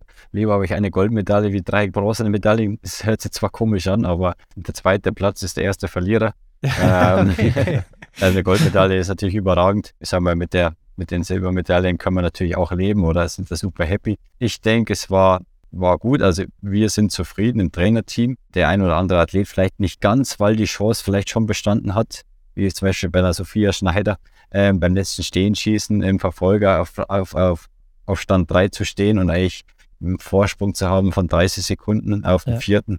Das war eher schade, aber für sie war das so eine neue Situation. Sie war da fast mit überfordert und im Ziel hat sie fast einen Like getan. Aber sie hat gesagt, ah, scheiße, die Situation habe ich noch nie gehabt. Ich, habe ich mich äh, aus dem Konzept bringen lassen. Deswegen hat es dann nicht funktioniert und hat es dann eigentlich relativ gut verkraftet. Und das ist ja auch schon mal positiv, dass der Sportler sich dann nicht weiter runterziehen lässt, sondern sagt, hey, nächstes Mal, wenn ich vielleicht in der Situation bin, weiß ich, okay, das und das muss ich machen und dann kann ich locker den dritten Platz absichern. Das war vielleicht noch schade, da hätten wir sicher noch was gehabt. Genauso wie im Sprint, wo ich immer sage, okay, da hätte Sophia auch die Chance gehabt, dass sie dort vielleicht ähm, sogar eine Medaille holt. Aber das sind alles Dinge, da wo ich sage, okay, es sind Zugaben. Äh, das wäre jetzt auch sehr überraschend gekommen, was möglich gewesen wäre. Aber insgesamt mit drei Medaillen kann man äh, zufrieden sein. Aber hinten raus haben wir auf alle Fälle auch sehr viel hergeschenkt oder waren wir auch nicht mehr ganz so konkurrenzfähig, was glaube ich auch schon so ein bisschen am Energielevel oder auch so insgesamt gemerkt, dass die Sportler schon ganz schön kaputt waren, in Anführungszeichen, mhm. nach dieser Staffelmedaille. Da müssen wir natürlich auch noch uns was erarbeiten, dass wir auch über den kompletten Zeitraum dort so leistungsfähig sind, dass wir auch noch um die Medaille mitlaufen können. Jetzt hast du ja gerade schon die Mixstaffel angesprochen und auch, dass jetzt Silber für dich der zweite oder der erste Verlierer ist. Jetzt ist es doch irgendwie auch verflixt, dass es nie so wirklich bei der Staffel mal auf Platz 1 geklappt hat, oder? In den letzten Jahren auch generell, wenn man jetzt mal guckt, dass Italien wird Weltmeister, die sind von den Namen, muss man sagen, jetzt nicht so stark besetzt wie das deutsche Team. Oder die Norwegerinnen, die schaffen es auch zweimal zu gewinnen und hier und da mal eine andere Mannschaft. Warum funktioniert es einfach nicht beim deutschen Team momentan? Das, ich glaube, dass wir noch ein paar Reserven haben. Äh, wir waren oft schon in Schlagdistanz, vor allen Dingen sage ich immer auch bei der WM, äh, wo es Denise vielleicht auch zu persönlich genommen hat, dass sie jetzt vielleicht den Weltmeistertitel da reinlaufen muss. Äh, okay. Ist beim letzten Schießen mit einer Vitozzi oder im ja. letzten Flight eigentlich, eigentlich sicher, dass man eine Medaille holt. Ist ja schon mal super. Natürlich möchte man dann die Goldmedaille holen, dort vielleicht nicht ganz so den Fokus gefunden hat und sich ein bisschen ablenken lassen hat. Da ärgert man sich natürlich schon. Also jetzt als Trainer hm, nicht zu viel, aber als Athlet vor allem, wenn man die Denise kennt, die hat sich am meisten geärgert, dass er eigentlich die Chance nicht genutzt hat. Ja, es sind halt oft noch Kleinigkeiten. Ich denke, auf alle Fälle hm, ist viel, liegt viel noch an der Schießzeit. Wenn man die anderen Nationen sieht, wie schnell das die schießen, mhm. ähm, dass man Nachlader bei einer Staffel braucht, das wissen wir. Also es gibt fast keine Staffel, die komplett ohne Nachlader durchkommt. Und dort haben wir auf alle Fälle auch noch Reserven in der nächsten Saison, dass man einfach an der Schießzeit beziehungsweise auch an den Nachladetätigkeiten arbeitet, dass man trotz Nachlader dort einfach mit der Konkurrenz dabei ist. Und ansonsten, ja, wie gesagt, das sind natürlich, muss ich jetzt ehrlich sagen, im, im Damenbereich gibt es schon viele Nationen, die dort ums Podest laufen können oder auch um Sieg. Wenn man sieht, Italien war auf dem Podest oder Erster, dann äh, Frankreich war vorne, Schweden war vorne, äh, Norwegen war vorne. Also es ist jetzt nicht so wie bei den Männern, wo jetzt Norwegen vorne ist und dann kämpfen die anderen um zwei und drei. Ja. Sondern da haben wir jetzt wirklich viele Nationen, aber das ist genau die Herausforderung, die wir jetzt auch für die nächsten Jahre haben wollen. Und wenn man da wirklich gewinnt, dann weiß man, dass man ein richtig starkes Rennen gemacht hat und das ist natürlich unser großes Ziel, das dort auch mal vielleicht sogar bei einer Weltmeisterschaft zu schaffen. Ja, ja hoffentlich. Aber Christian, wenn wir uns nochmal die Ausbeute anschauen, muss man ja auch dazu sagen, dass Denise so die einzige Medaillensammlerin war. Sie war natürlich auch Teil der Staffel, haben wir schon gesagt. Das hattest du da sicher dann auch im Vorfeld anders vorgestellt, oder? Ja, klar. Also wie gesagt, dass der Franziska Preuß dann, sage ich mal, noch ausfällt. Ja. Oder wir jetzt da auch gesagt haben, okay, ich glaube, ähm, wenn es weitergehen sollte, müssen wir jetzt die Reißleine ziehen. War natürlich nicht erfreulich, äh, weil sie einfach auch eine absolute Leistungsträgerin ist, beziehungsweise auch um die Medaille mitlaufen kann, wenn sie in guter Verfassung ist. Ja. Und mit der Vanessa Vogt, ja, die jetzt vielleicht das Ganze sehr persönlich genommen hat, dass es die Weltmeisterschaft in ihrem Wohnzimmer stattfindet, haben wir auch gemerkt, okay, was, was passiert mit einem Athleten, der ja jetzt vielleicht mental oder sonstige Dinge noch nicht so stark ist, weil er doch noch jung ist, wie er damit umgeht. Und da sieht man dann auch schon mal die riesen Unterschiede, was das an der Leistung ausmacht, wo er auf alle Fälle auch weiter ansetzt. Natürlich redet man viel mit dem Athleten. Der kann die Situation vielleicht auch noch gar nicht so einschätzen im Vorfeld. Aber ich glaube, dass sie extrem viel daraus gelernt hat, wie es jetzt in Oberhof bei der WM gelaufen ist, wo sie auch nicht ganz happy ist, natürlich mit der Staffel, wo sie auch eine sehr gute Leistung gezeigt hat, schon mit der Medaille gut leben kann, aber mit ihren einzelnen Performance nicht zufrieden ist und das ist auch wieder, wir mal, wieder ein Schlüssel auch für die nächste Saison, wo sie einfach daran arbeiten möchte und arbeiten wird, ähm, dass er dort noch einfach ähm, stabiler wird. Und ähm, ja, ich sage, jedes, alles nicht so Positive hat auch was Positives, äh, dass man sich auch weiterentwickeln kann. Und deswegen würde ich jetzt das auch gar nicht zu dramatisch sehen. Natürlich schade für die Athletin selber, aber wie gesagt, sie hat noch, glaube ich, ein paar Jahre vor sich, wo sie noch richtig erfolgreich sein kann und auch große Ziele stecken kann. Ähm, und mit der Unterstützung oder Hilfe in sportpsychologischer Sicht oder auch, wie man es nennen mag, Mentaltrainer oder sonst irgendwas, kann ihr sicher weiterhelfen, dass sie dann an den Großereignissen oder sonst irgendwas, wenn sie Druck verspürt, einfach mit unterstützen kann. Ja. Ich denke, gerade in, bei der WM in Oberhof wäre es halt vielleicht nochmal einen Ticken schöner gewesen, erfolgreich zu sein. Aber was würdest du sagen, müssen wir dann in den nächsten Jahren die Medaillenerwartungen runterschrauben? Ach, glaube ich nicht. Ähm, wie gesagt, natürlich ähm, hat der ganze beste Athletin der letzten Jahre aufgehört, die die ganzen ja. Medaillen eigentlich mehr oder weniger geholt hat. Wir können die Denise nicht zurückzaubern oder ich kann sie nicht überreden, dass sie noch weitermacht.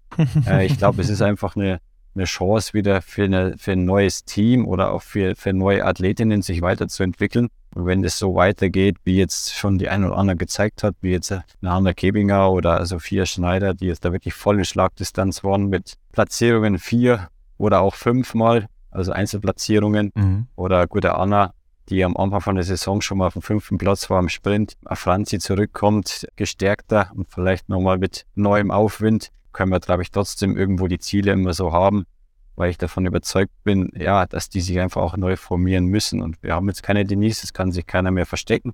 Sie hat, glaube ich, nochmal viel neue Dinge oder auch viel positiven Spirit reingebracht in die Mannschaft, hat denen auch wirklich viel Stärke zugesagt und sie freut sich, was was in Zukunft kommt, mhm. auch noch ein bisschen vielleicht beratend zur Seite steht, mhm. wenn der ein oder andere Athlet auch mal Hilfe benötigt, wie sie gewisse Dinge gemeistert hat. Und dann denke ich mal, wird sich dort auch wieder eine Mannschaft formieren, die dort auch wieder um die Medaille mitlaufen kann, wie es in den letzten Jahren auch war. Ja, ich denke auch, ne? die Mannschaft ist wahrscheinlich breiter geworden oder in der, in der Breite ein bisschen stärker geworden als zuvor und wird das wahrscheinlich auch noch mehr werden. Aber es gab ja auch Kritik aus Norwegen. Ne? Die Legende Ole Einar Björndalen, du wirst es sicher mitbekommen haben, der hat sich darüber beschwert, dass ihr mit einem C-Team in der Single-Mix-Staffel angetreten seid. Ne? Das waren damals Philipp Navrat und Sophia Schneider. Wie stehst denn du zu der Aussage vom Ole? Ach, das haben sie mich, glaube ich, auch gefragt bei der, äh, bei der Presse.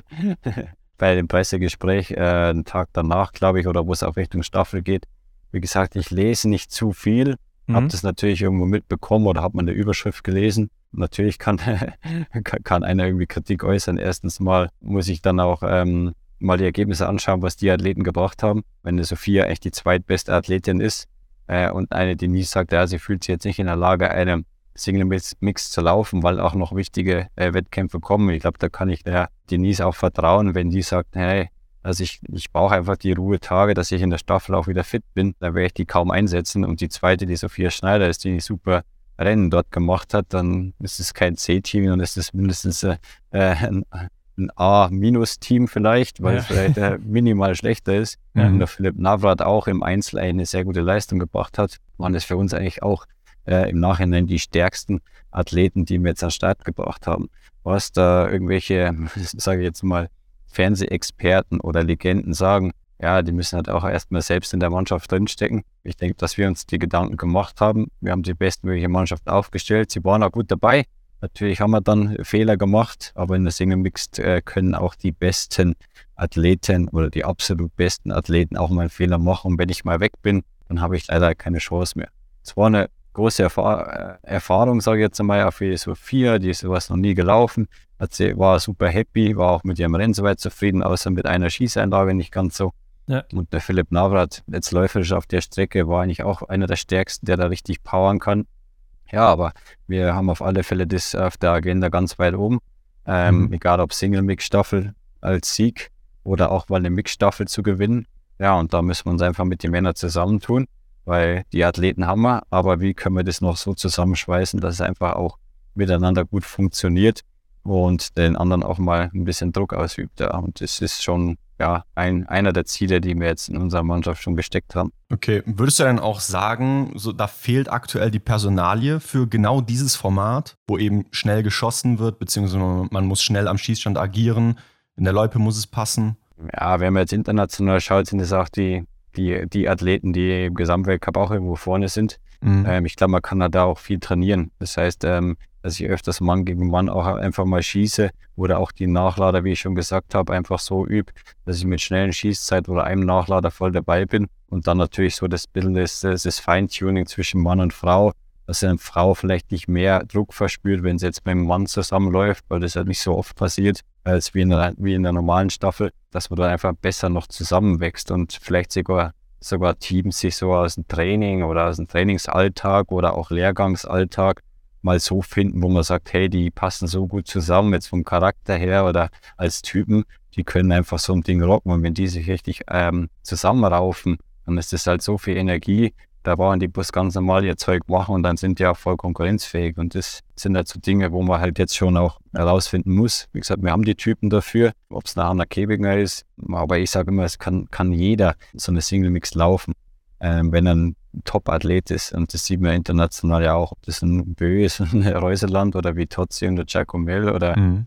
ähm, da laufen immer irgendwie die, die sonst im normalen Biathlon-Rennen auch vorne sind. Aber gehört halt oft vielleicht noch mal ein bisschen mehr dazu, noch mal ein bisschen mehr Training und natürlich auch das Vertrauen in seinen Teampartner. Und dann, glaube ich, ist auch wieder alles offen. Hat man beim Erik und Franzi in Antolz ja auch gesehen, dass es dann eigentlich funktioniert. Ja, die sind aber auch sehr, sehr schnelle Schützen, ne? das muss man dazu sagen. Und du hast es ja eben auch schon angesprochen, die Schießzeiten, das ist was, woran man arbeiten kann. Wir haben uns das auch mal angeguckt. Außer Anna Weidel und Franzi Preuß, da ist man im Vergleich schon deutlich hinter den anderen, auch gerade so auf die Spitze verliert man im Schnitt etwa so drei bis fünf Sekunden pro Schießeinlage. Das ist ja schon teilweise dann fast eine Strafrunde, mit der man ins Rennen geht. Wurde da irgendwie sowas versäumt in den letzten Jahren im Training oder vielleicht sogar schon in der Ausbildung? Also liegt er dann wahrscheinlich schon weiter zurück, ne? Nee, ich glaube versäumt nicht unbedingt. Man muss natürlich erstmal eine gewisse Sicherheit haben am Schießstand, ähm, dass ich dann auch äh, schneller schieße. Ja. Ähm, wenn ich jetzt so einem Athleten sage, der eh schon, ja, vielleicht nicht der sicherste Schütze ist oder sonst irgendwas, ja, Hauptsache schnell, scheißegal, hab zwei oder drei Fehler, Hauptsache schnell, schnell, schnell, ja, ja. dann wird der halt auch nicht besser. Das heißt, mhm. man muss da schon an die technischen Fähigkeiten weiterarbeiten und natürlich im Jahresverlauf einfach öfters mal so Einheiten mit einstreuen, wo wir einfach sagen, das schießen wir mal extrem schnell. Wenn einer nicht innerhalb von 18 Sekunden fertig ist mit Schießen, da kann man halt mal irgendwie so eine Konsequenz aussprechen. Aber auch der Athlet selber muss sich natürlich fordern. Die schauen natürlich auch die Schießzeiten an und denken dann, ah, und wenn ich jetzt bei viermal schießen, so und so, ist ja ein Wahnsinn. Aber in der Situation dann drinstecken, in einem Einzel, in einem Verfolger oder in sonst irgendwie im Wettkampf und sagen, okay, ich möchte jetzt schnell schießen, das geht halt auch nicht. Also ich muss trainiert haben, muss natürlich auch die gewisse Ruhe haben, dann einen gewissen Killerinstinkt und ich muss einfach top vorbereitet sein. Also das sind halt so Dinge, die schon passen müssen. Weil wenn ich hier auf der Scheibe stehe und sage, Hauptsache schnell, dann schieße ich halt fünf Fehler. Also es gibt auch mal Situationen, wo es halt einfach nicht ruhig werden, die Sportler zum Beispiel stehen und die sind, kommen einfach nicht so auf die Scheibe, äh, dann macht es auch keinen Sinn, dass sie jetzt abziehen oder einfach nur schnell schießen. Also das ist halt noch so ein Ding, wo man halt auch noch ähm, ein bisschen trainieren kann. Ich denke, wenn man jetzt in den Juniorenbereich reinschaut, wir haben eigentlich sehr gute Schießzeiten international ja, stimmt, gesehen, stimmt. sind da recht weit vorne. Ja. Ähm, ich kenne meine Athleten auch noch aus dem Juniorenbereich. Ja, da ist halt noch nicht so die Öffentlichkeit dabei, da ist vielleicht der Druck noch nicht ganz so dabei. Und jetzt ähm, ist man vielleicht oft zu ein Sicherheitstyp. Da ist ja ah, Hauptsache, ähm, ich schieße jetzt null in Anführungszeichen ähm, und ich mache ein gutes Rennen. Ähm, aber damit werde ich wahrscheinlich nicht gewinnen. Also ich muss ab und zu auch mal was riskieren. Ja, und das Vertrauen müssen sie halt einfach auch mal bekommen für sich selber, dass sagen, okay, ich muss einfach auch was riskieren, weil dann bin ich auf dem Podium, wenn ich nichts riskiere, dann bin ich halt wieder 15. So. Aber das kriege ich natürlich auch erst, wenn ich ein bisschen länger so dabei bin, weil alle Schützen oder alle Athleten, die jetzt dort dabei sind, die nie ist mal ein bisschen ausgeschlossen, die jetzt einfach so eine Quereinsteigerin ist, die einfach auch die Sicherheit braucht, aber auch übers Laufen dann auch wieder was kompensieren kann, kommen die eigentlich alle aus dem Nachwuchsbereich raus, die schon richtig gut und richtig schnell schießen können. Aber das Selbstvertrauen müssen sie sich noch ein bisschen erarbeiten. Ja, ich glaube, Denise war sogar die dritte oder vierte schnellste im Team. Also so langsam ist sie dann auch nicht. Ähm, aber ich finde es halt bemerkenswert, wenn man sich eine Lisa Vitozzi anguckt, gerade in der Staffel oder so. Die schießt ja stehend wirklich ähm, ja, 25, 26 Sekunden mit einem Nachlader. Ja. Und ist damit meistens schneller sogar als äh, eine Deutsche, die ja keinen Nachlader hat oder so. Und da sieht man ja auch schon an den Abläufen, dass die zum Beispiel gar nicht aus dem Anschlag rausgeht, Und bei den Deutschen sieht man das sehr häufig. Also, das ist doch dann auch irgendwo seltsam, oder? Ja, das haben wir jetzt schon mal trainiert. Also, wie gesagt, ja? okay. da sind wir, sind wir jetzt mit dem Sphäre schon dran. Also, ja. seit der Saison, dass man vor, vor, ähm, schon auch mal die, die Abläufe ein bisschen stört. Das heißt, dass man im Anschlag bleibt, jetzt zum Beispiel blind nachlädt. Ja. Ein oder andere hat oft noch Probleme, weil er halt nicht richtig reinsieht, vor allen Dingen liegend. Aber da muss man dann auch was verändern an seinem an der Blende oder, oder je nachdem an, dass halt einfach dort ein bisschen reingehen oder halt so oft üben, dass es automatisch geht. Haben wir schon äh, auf dem Schirm gehabt, äh, schon länger, aber es geht leider nicht von heute auf morgen. Da muss man halt einfach auch 100.000 Wiederholungen machen und mhm. das haben wir uns ja. schon auch auf die Fahne geschrieben und das, das haben wir auch alle gesehen. Dieses Jahr hat es vielleicht noch nicht ganz so ausgewirkt. Beim einen oder anderen Rennen hat es vielleicht schon mal gut funktioniert, aber ja, wie gesagt, da haben wir jetzt auch was zu tun, was uns auch freut und da können wir auf alle Fälle weiter Gas geben, dass wir dort nochmal äh, ein bisschen näher rankommen an die anderen. Also kriegt man das trainingstechnisch ähm, dann auch nochmal raus bei so Athletinnen, die eben dann schon Mitte 20 sind und die quasi so, so ihr System schon eingefahren haben? Ja, kriegt man hin. Aber wie gesagt, mhm. das sind ja wirklich sehr viele Wiederholungen, wo ja. man sagt, okay, ey, wir werden jetzt nicht in jedem Schießtraining, was wir absolvieren, werden wir jetzt nicht nur Harakiri oder, sage ich mal, mehr oder weniger jetzt ähm, nur Druck machen, dass sie schnell schießen müssen, aber einfach dann schon relativ früh, wie gesagt, im Jahresverlauf anfangen, immer wieder mal Einheiten, wo man sagt, okay, jetzt zählt nur das, da sind jetzt mal die Treffer egal.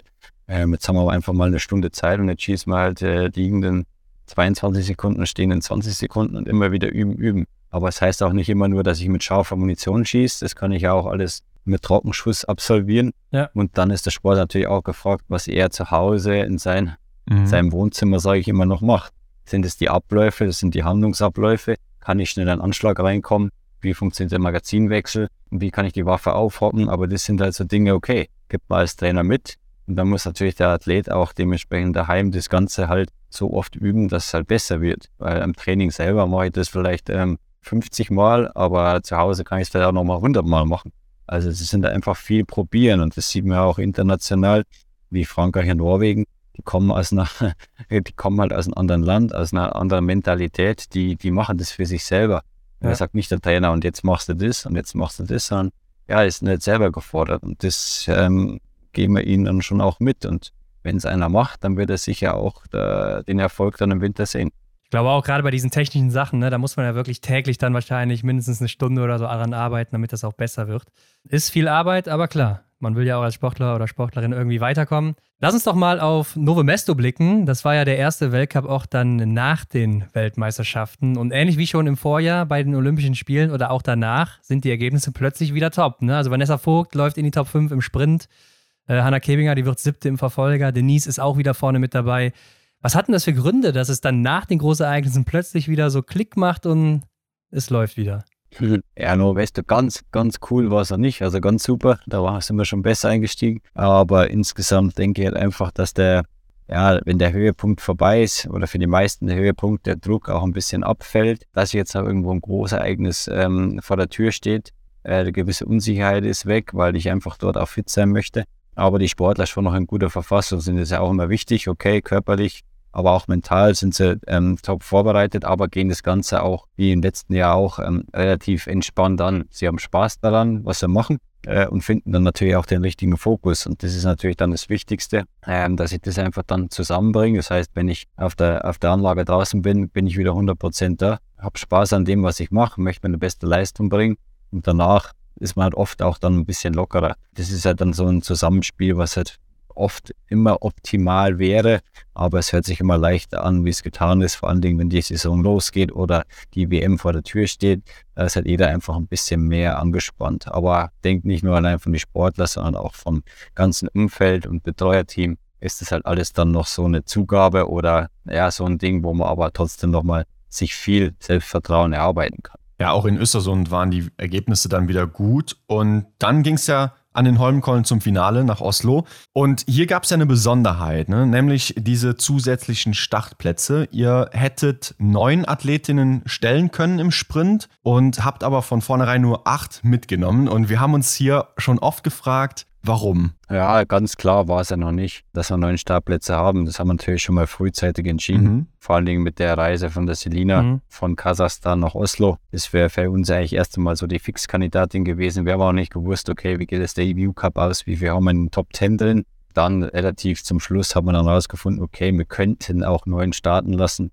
Aktuell habe ich jetzt da keine neunte unbedingt gesehen mhm. äh, von der Leistung her. Wie gesagt, bei der Lisa Spark war jetzt auch nicht 100% fit, aber sie wäre letztes Jahr, hätte sie schon mal in, in Oslo starten dürfen, wenn sie gesund gewesen wäre, hat da Corona gehabt. Jetzt die Saison war auch nicht optimal für sie, sie ist aber Europameisterin geworden im Einzel. Hinten raus hat sie sich nicht leicht getan, aber es war dann eher so für mich, ähm, eine junge Athletin auch nochmal eine Motivation zu geben für die neue Saison, aber auch mal sehen, okay, wie weit ist die Weltspitze auch nochmal weg und äh, was kann ich da mitnehmen, auch äh, wieder in meine Vorbereitungsphase.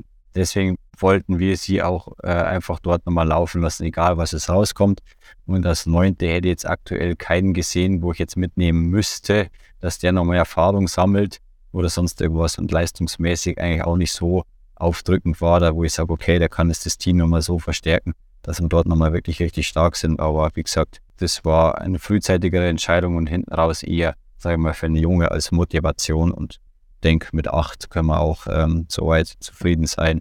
Natürlich sagt man mal Startplatz frei hin oder her, aber es muss halt auch immer für Trainer, für alles äh, auch Sinn machen, dass ich da was mitnehmen kann. Ja klar, die Anreise ist für die Norweger und Norwegerinnen natürlich ein bisschen leichter dann im eigenen Land, ne? wenn das am Holmkollen stattfindet. Ist logisch, dass die dann neun dabei haben. Aber so eine Mareike Braun, die hat sich da auch noch ganz gut gezeigt, oder? Und wäre doch sicher auch nochmal Motivation, Erfahrung für sie gewesen dann zum Abschluss? Ja, genau. Das, die, die ist hinten raus, war es besser, hat war natürlich auch ein bisschen leistungsschwankend, sage ich mal. Sie hat wirklich sehr gute Rennen gemacht und dann wieder am Skistand äh, im EBU Cup auch mal wieder ein bisschen in den Scheiße gegriffen, darf man sagen. ja, ist halt so. Ja, passiert. Ähm, war natürlich auch nochmal eine Überlegung gewesen, mhm, aber eine ja. ganz eine junge Athletin, da haben wir uns natürlich nochmal mit der Sportführung auch abgestimmt. Also sowas wäre jetzt von meiner Seite her schon auch okay gewesen. Ähm, aber die sagen, okay, jetzt der logistische Aufwand, das und das und vielleicht für ein Rennen und hin und her. Da muss man auch mal sagen, okay, wie ist jetzt da wirklich der Benefit daraus? Bei dieser war es jetzt mal okay, aber auf alle Fälle sollen auch in Zukunft dort Richtung Oslo beziehungsweise Finale nächstes Jahr wird schwieriger, mhm. die Chance bekommen, da einfach mal reinzuschnuppern. Ja, und als Motivation zu nehmen für, okay, was muss ich eigentlich noch machen, dass ich wirklich auch mal in der Weltspitze ankommen kann. Mhm. Okay. Ja, aber viele Faktoren oft immer im Hintergrund, die nicht immer jeder weiß und ähm, nicht immer ganz einfach ist. ja, aber es durfte ja beim großen Finale dann nochmal gefeiert werden. Denise holt sich ähm, nochmal den Sprintsieg und damit ja auch die kleine Kristallkugel. Und ja, wie es jeder mitbekommen hat, jetzt ist sie ja weg. Wann hast denn du davon erfahren, dass sie ihre Karriere beendet? Ehrlich? also ich habe es eigentlich schon, ja, eigentlich am Anfang von der Saison mehr oder weniger nicht hundertprozentig gewusst, aber man hat sich da schon viel darüber mhm. unterhalten. Sie hat gesagt, sie möchte auf alle Fälle nochmal die Saison machen mit dem Ziel Heim-WM dann stehen natürlich die Türen immer so ein bisschen offen, aber es war eher schon so, ja, also dann reicht's, mhm. äh, dann habe ich was anderes vor meinem Leben. Also ich wusste es schon ein bisschen länger oder einige wussten es vielleicht schon ein bisschen länger. Ähm, aber es ist aber gut, dass es, glaube ich, so für sich ein bisschen behalten hat und aber jetzt noch nicht so an die Öffentlichkeit gekommen ist, weil sie wollte einfach das Ding auch in Ruhe fertig machen und dann den richtigen Zeitpunkt finden. Also für mich jetzt nicht überraschend. Mhm. Ja. Und du hast ja auch eben schon gesagt, ja, du kannst sie natürlich nicht davon überzeugen, nochmal zu starten oder ähm, das Ganze zurückzurufen. Aber wie denkst du da als äh, Trainer beziehungsweise aus Trainersicht drüber nach? Ich denke, der beste Zeitpunkt, was er machen hat können. Mhm. Also mit den Erfolgen, wo sie jetzt die letzten zwei Jahre gehabt haben, mit Olympiasiegerin, jetzt Weltmeisterin, jetzt auch nochmal sagen wir, mit, dem, mit der Sprintkugel, was glaube ich für sie schon nochmal ein Riesendruck war am letzten Wettkampf, wo wir glaube ich froh waren, dass der am Tag vorher ausgefallen ist. Wir hätten zwar ein bisschen gezockt mit der Startgruppe, die hätte auch gut funktioniert, mhm. weil es hinten wahrscheinlich schneller geworden wäre, aber da war sie nicht ganz so ready. Dann ein Tag verschoben worden ist und dann war sie wieder voll bei der Sache, ähm, optimal getimt ich denke, wenn man am Zenit äh, aufhört, dort auch mit richtig, äh, richtigen Erfolgen rausgeht, wie es letztes Jahr dann, gut, der Erik hat es schon früher verkündet gehabt, aber dann nochmal beim König oben steht, ja. dann sagt man, glaube ich, war das eine, eine gelungene, eine, eine, eine gelungene ähm, Karriere. Und wie gesagt, man kann einen Hut davor ziehen, ähm, wie sie das gemacht hat. Aber ja, persönlich gesagt, äh, mit dem Einsatz, mit dem Willen, mit der Zielstrebigkeit und dann trotzdem mal die Erfolge dann zum Tag X zu haben, ja, ist aller Ehren wert und ähm, ich hoffe, dass er noch ein bisschen erhalten bleibt. Wie gesagt, im Kontakt ist man ja immer mhm. noch, ist ja nicht aus der Welt, aber so ein bisschen als Mentorin, ich sage jetzt nicht in einer großen Gruppe, aber wenn irgendwer Fragen hat als Athletin äh, oder Athlet dort einfach dann auch zur Seite steht, glaube ich, können wir es auf alle Fälle noch, noch brauchen. Ja, und sie, zumindest ist meine Wahrnehmung, hinterlässt natürlich eine große Lücke. Und da ist jetzt die Frage, wie schließt man die Lücke oder wer kommt da neu ins Team hinzu? Und ein Gesicht, was man ja jetzt immer wieder hört, ist Selina Grotian. Ähm, du wirst es ja auch schon selbst gehört haben, ne? die nächste Magdalena Neuner oder Laura Dahlmeier, wie es alle Presseblätter immer so schreiben. Kannst du uns denn hier schon ein bisschen Hoffnung machen? Wie gesagt, Selina kenne ich auch erst so. Gut, den Namen kennt man schon länger. Im Sommer war sie dann bei den Weltmeisterschaften mhm. mit dabei in Robolding, wo man sie vielleicht mal ja so ein bisschen öfters mal beim Weg gelaufen ist. Gut war sie, dass sie in Oster mal gestartet ist. Da hat man mal ein bisschen mehr Zeit gehabt, da auch mit ihr zu reden. Einfach so, wie sie alles sieht. Das ist noch sehr ähm, sage ich mal, ja, nicht unbekümmert, aber ist ja ein bisschen halt locker, aber weiß ganz genau, was er will. Also ihr Alter auch schon relativ weit und kennt sich schon richtig gut aus. Das ist schon mal sehr, sehr, sehr wichtig, ähm, dass man so eine Athletin hat. Hoffnung kann man, glaube ich, bei allen haben. Wie gesagt, bei ihr ist halt so, wo ich sage, hm, man sollte jetzt nicht ähm, zu viel Druck ausüben von der Öffentlichkeit mhm. her. Ähm, natürlich, sie ist jetzt erst 18, andere waren vielleicht auch 18, 19, 20 in dem Bereich die jetzt vielleicht so eine Karriere gestartet haben, äh, in die absolute Weltspitze oder die erfolgreichsten Athleten aller Zeiten zu werden in Deutschland. Aber sie ist auf einem richtig guten Weg. Äh, sie hat natürlich auch noch viel Potenzial. Sie ist letztes Jahr erst aus der Schule gekommen, es ist das erste Profijahr. Also da sind auch noch viele Dinge dabei, die man berücksichtigen muss. Ähm, jetzt vor allen Dingen als Trainer im Weltcup dass man die einfach auch nicht überzieht, also oder auch so überfordert, dass vielleicht dann der Schuss nach hinten losgeht. Da ist halt einfach wichtig die Kommunikation mit ihr, aber auch mit den Trainer. Ähm, was ist der richtige Weg für das Mädel? Wie kann sie sich auch weiterentwickeln? Und ihr Ziel ist natürlich, äh, im Weltcup zu laufen. Das ist ganz klar. Die hat jetzt schon Junioren alles gewonnen, was man gewinnen kann. War auch bei den Europameisterschaften gut. Sie ist auf einem richtig guten Weg. Ähm, aber man muss das wirklich mit Vorsicht angehen, dass man die Athletinnen auch nicht verheizt. Ich sage jetzt nicht nur im Training, sondern auch von der Öffentlichkeit, egal ob das, das mit weißt, Terminen und Sponsoren und sonstiges ist. Und das ist uns, glaube ich, sehr wichtig. Und da werden wir auch ein bisschen Auge drauf haben. Aber sind froh, dass wir natürlich so eine haben, die jetzt da hinten dran steht und ähm, das Team auch verstärken kann. Äh, ich finde es ganz interessant, die Entwicklung auch jetzt von einem Niklas Hartwig zu sehen oder Tommaso Giacomel oder Eric Perrault, die ja jetzt auch schon ein, zwei Jahre so im Weltcup dabei sind und sich jetzt so langsam entwickelt haben. Also vielleicht auch, weil sie die Erfahrung Woche für Woche machen. Wie ist denn jetzt der Plan mit Selina? Du bist ja gerade am Planen und am Analysieren. Das heißt, du wirst ja sicherlich schon so ein paar Gedanken gemacht haben, oder? Gedanken haben wir uns gemacht, aber es ist noch nichts Offizielles. das sind natürlich noch einige Gespräche im Weg, aber äh, im Gange. Natürlich sieht man das international, was da äh, abläuft. Sagen wir mal, jetzt wenn in der Schweiz mit Niklas, ne, kennen wir auch schon länger, der im Juniorenbereich war, oder Eric Perrault oder Jacques Gommel. Ähm, die haben natürlich, ähm, außer vielleicht die Franzosen, haben natürlich das Vorteil, dass das dass es jetzt nicht die eine Top-Nation war, die jetzt da vielleicht sechs Athleten drin haben, die halt immer auch äh, jedes Wochenende an den Leistungen gemessen werden, sondern da haben halt die Athleten Zeit, sich in Ruhe zu entwickeln, auch im Hintergrund sich zu entwickeln. Das ist vielleicht auch nicht ganz so die Öffentlichkeit äh, da wie in Deutschland. Natürlich ist unser Ziel, dass wir sie so fördern, dass er auch äh, Richtung Weltcup kommt. Aber wie es dann genau ausschaut, das müssen wir natürlich, jetzt haben wir noch Trainerklausur in den nächsten zwei Wochen schauen, wie man das am besten einbaut vom Training her.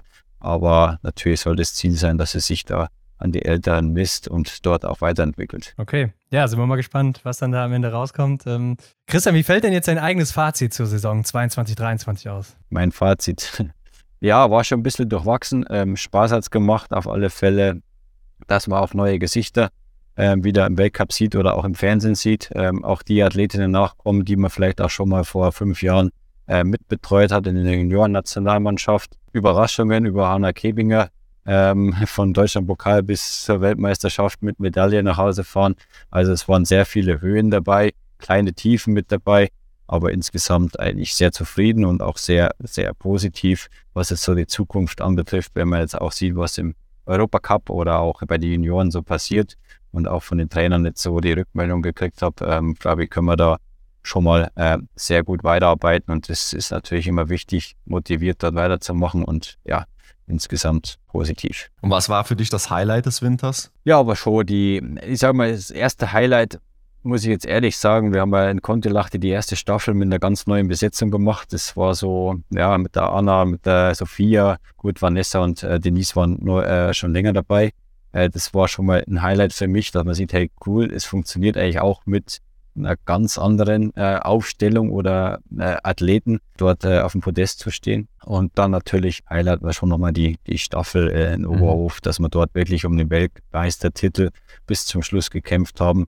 Mit doch auch Athleten, die von Deutschlandpokal gekommen sind, dort die Silbermedaille erreicht haben. Das war schon so, wie gesagt, das war schon ein Highlight, vor allen Dingen für die Athletinnen ähm, wo ich sage, okay, die haben sie das richtig voll verdient und die waren super happy. Ja, für dich war es aber ja auch die erste gemeinsame Saison mit Sverre Olsby-Reuseland. Ne? Ist übrigens der Ehemann von Martha Olsby-Reuseland, wer das noch nicht weiß.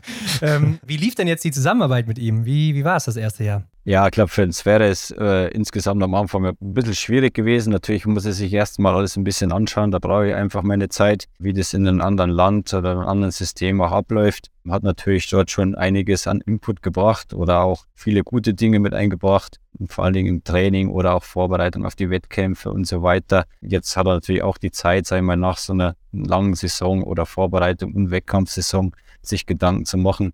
Dann tauschen wir uns auch wieder aus ähm, dass man dann wieder einen, einen, guten Weg findet. Insgesamt eine sehr gute Zusammenarbeit. Wie gesagt, er ist da wirklich, man muss sich halt auch immer ergänzen als Trainer. Wenn er einen in die Richtung geht, dann geht er mit oder bringt dann nochmal was Neues mit dazu. Das ist auch immer ganz wichtig. Also wir haben uns da richtig gut verstanden. Und ich denke, er hat da schon noch einiges in petto, wo er dann jetzt auch, nachdem Martha jetzt die Karriere beendet hat, ähm, dort nochmal ein bisschen weiter ausschweifen kann. Mhm. Die Geheimnisse in Anführungszeichen oder auch Möglichkeiten, aber für ihn, glaube ich, war es insgesamt keine leichte Saison, weil natürlich mit der Frau ja auch nicht alles optimal gelaufen ist zu Hause, ja. war auch viel krank und verletzt und kann sie wieder laufen oder nicht laufen. Das hat man schon mitbekommen, dass da sehr viele Telefonate außenrum waren. Natürlich war für ihn, glaube ich, das Highlight, wo Denise und Martha auf dem mhm. Podest stehen bei der WM, da wo er eigentlich gesagt hat, okay, einen besseren Tag gibt es jetzt nicht, deutscher Trainer und die Frau ist auch mit dabei. Aber er hat da richtig gute Erfahrungen, richtig gute Ideen und richtig gute Ansätze. Und ich denke, nach einem Jahr kann man danach mal schon wieder einen Schritt weitergehen. Und das ist, glaube ich, für ihn das Wichtigste, dass er das erste Jahr einfach gebraucht hat, um einfach mal alles kennenzulernen. Und ja, aber insgesamt bin ich dort sehr zufrieden. Mhm. Und er sollte ja auch so die norwegische Philosophie mit ins Team reinbringen.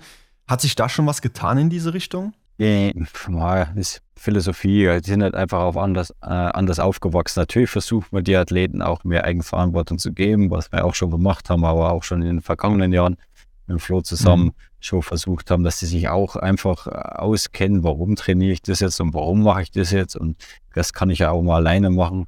Ist nicht immer ganz einfach in Deutschland. Äh, in Norwegen habe ich überall einen Schießstand, da kann ich auch hinterm Haus schießen. das haben wir leider nicht. Ja das Problem äh, oder die, die, Möglichkeit, aber es wird immer so ein Mix bleiben. Wie gesagt, wir sind jetzt die deutsche Nationalmannschaft und man kann halt schon einiges äh, Positives, sage ich mal, aus dem Land oder aus den, wie die Norweger damit umgehen, mit reinbringen. Und darum sage ich, ist es dann schon, äh, ist nicht die reine norwegische Philosophie, aber halt so ein bisschen die abgespecktere äh, deutsch-norwegische Philosophie, wo man, glaube ich, auch äh, sehr erfolgreich sein kann. Okay, okay. Na gut, Christian, dann äh, steht da jetzt erstmal der April an. Du hast schon gesagt, für dich äh, ist der, glaube ich, nicht so ruhig wie für die Athleten und Athletinnen.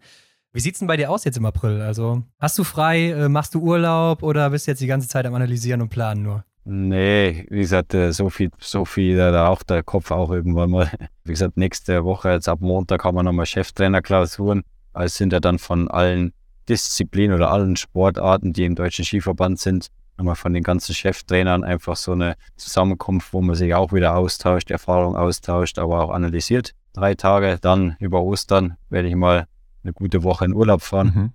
äh, nach Kroatien mit der Familie, ja, schön, bisschen ja. fahren oder auch, ja, Sonne, je nachdem muss ich mal schauen, wie das Wetter wird, ganz so cool wird es nicht, aber einfach mal abschalten eine Woche, ja, und dann geht es mit unseren Klausuren schon weiter, mit der Biathlon-Klausur dann äh, Mitte April und dann sollte auch alles so fest stehen, dass man dann auch den Sportlern die hundertprozentige Info geben kann. So sind die Kaderaufstellungen, so sind die Lehrgangsmaßnahmen und so weiter und so fort. Und dann hat man nochmal eine gute Woche zum Durchschnaufen und dann startet man eigentlich eh schon wieder Anfang Mai, beziehungsweise die Athleten werden schon Ende April anfangen, sich wieder zu bewegen. sodass wir dann auch wieder ja, einen gemeinsamen Lehrgang, was wir jetzt geplant haben, zum Einstieg mit den Männern zusammen in der zweiten Maiwoche dann ähm, ja, gut anfangen können okay. und dann auch die ganzen Ziele besprechen kann und äh, was man so vornehmen für die neue Saison. Genau. Ja, verrückt, dann geht es ja für euch eigentlich schon direkt wieder weiter. Ne? Also kann man sich gar nicht so vorstellen, wenn man es nur von zu Hause aus betrachtet am Fernsehen. Aber Christian, kannst du uns denn schon was sagen, so was bezüglich Training? betrifft, vielleicht auch ein paar Änderungen, die du angehen möchtest, markante Punkte, die du vielleicht diese Saison mal anders machen willst in der Vorbereitung oder habt ihr vielleicht mal ein besonderes Lager geplant, was so sonst abfällt oder sonst nicht so möglich ist? Also ich sag mal, neu erfinden kann man das Rad sowieso nicht. Ich glaube, man hat schon viele Erfahrungen. Aus Norwegen weiß ich es auch. Also natürlich werden wir jetzt wieder so ein bisschen die Höhe oder die das Höhentraining ein bisschen forcieren mhm. jetzt in den nächsten ein, zwei, drei Jahren, aber jetzt Schritt für Schritt in der Saison nochmal zwei Höhentrainingslager machen, wobei man jetzt nicht durch von Höhe reden kann. Ich sage jetzt mal, wir bauen halt einfach einen Skistand, wo man so auf ähm, zwischen 16 und 1900 Meter ist, mhm. aber das einfach mal ähm, den, den, der neuen Mannschaft irgendwo ranbringen, dass man dann die Erfahrungswerte wieder für die nächsten Jahre hat. Das ist schon mal ein Schwerpunkt für dieses Jahr. Und auch ähm, mehr gemeinsame Lehrgänge mit den Männern. Das müssen wir nochmal abstimmen. Aber so wie gesagt, der Einstiegslehrgang mit dem gesamten Team über eine Woche zusammen äh, schon mal gut reinzustarten und dann müssen wir schauen, wie wir das auch mit den Höhentrainingslager planen. Einmal nochmal ein interessantes Ding nach Norwegen werden wir fahren, dort auch mal an einem Blinkfestival teilnehmen. Ah, cool, ja. Ähm, das war schon, war schon immer so eine Überlegung. Jetzt mit dem Sverre natürlich ein bisschen einfacher, weil er das schon mhm. kennt aber auch ein Trainingslager vorn, vorne wegschalten. Ja. Äh, Richtung Sierdal, denke ich mal. Mit den Norweger wissen wir noch nicht, ob es funktioniert, was die jetzt geplant haben.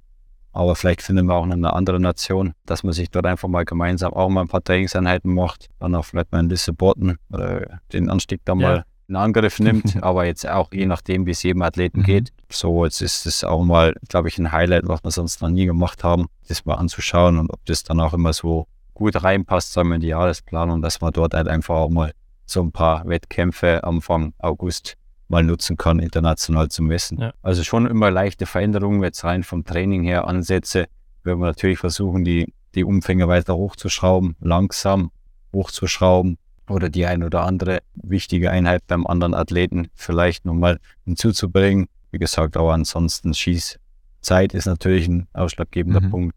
Und das muss man dann immer auch erstmal alles so ein bisschen sich zusammenschreiben. Man kann nicht äh, 100 Schwerpunkte verändern.